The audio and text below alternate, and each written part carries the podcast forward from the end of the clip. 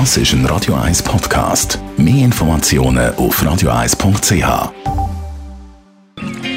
Die grünen Minuten auf Radio 1 werden Ihnen präsentiert von Energie 360 Grad. Machen Sie es wie immer, aber umweltfreundlicher. Mit den intelligenten Energielösungen von Energie 360 Grad. Nicht vergessen, am Wochenende wird die Zeit umgestellt und jedes Jahr gibt es am letzten Samstag im Oktober den Energy Day.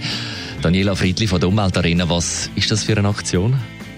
Der Energy Day ist der nationale Stromspartag im Haushalt und hat das Motto «In Ihrem Finger liegt die Zukunft». Weil es braucht ja auch nur einen Finger, um den Computer abzustellen oder das Eco-Programm an der Wäschmaschine anwählen. Und äh, mit dem will man eigentlich auch zeigen, dass wir du und ich ganz kleine Änderungen auch im Alltag ähm, können Strom sparen und damit machen wir gut, nicht nur für die Umwelt, sondern auch für uns selber, weil wir ja auch Geld sparen. Wie kann man bei dem Energy Day mitmachen? Ja, schon die ganze Woche finden viele Aktionen statt, Aktivitäten und äh, Infoveranstaltungen und Promotionen.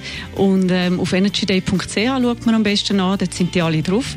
Und auch die Umweltarena führt am Samstag ein Spezialprogramm durch. Wir haben erstens mal den Eintritt, der noch die Hälfte kostet.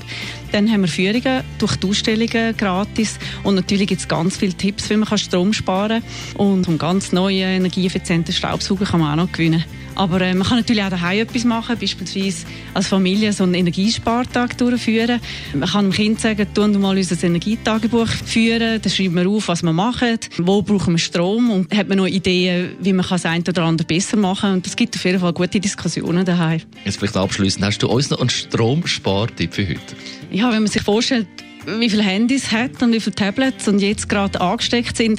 Viele lassen das Aufladegerät stecken. Wenn wir jetzt heute alle würden das ausstecken, dann würden wir schon ganz viel sparen. Also es braucht eigentlich ja nicht viel. Oder wenn man mehrere Geräte hat, was viele von uns haben, dann soll man sich doch so eine Steckleiste zutun, wo man dann eben mit dem Kippschalter alle gleichzeitig abstellen kann. Besten Dank, Daniela Friedli von der Umweltarena zum Energy Day. Übermorgen am Samstag, 26. Oktober.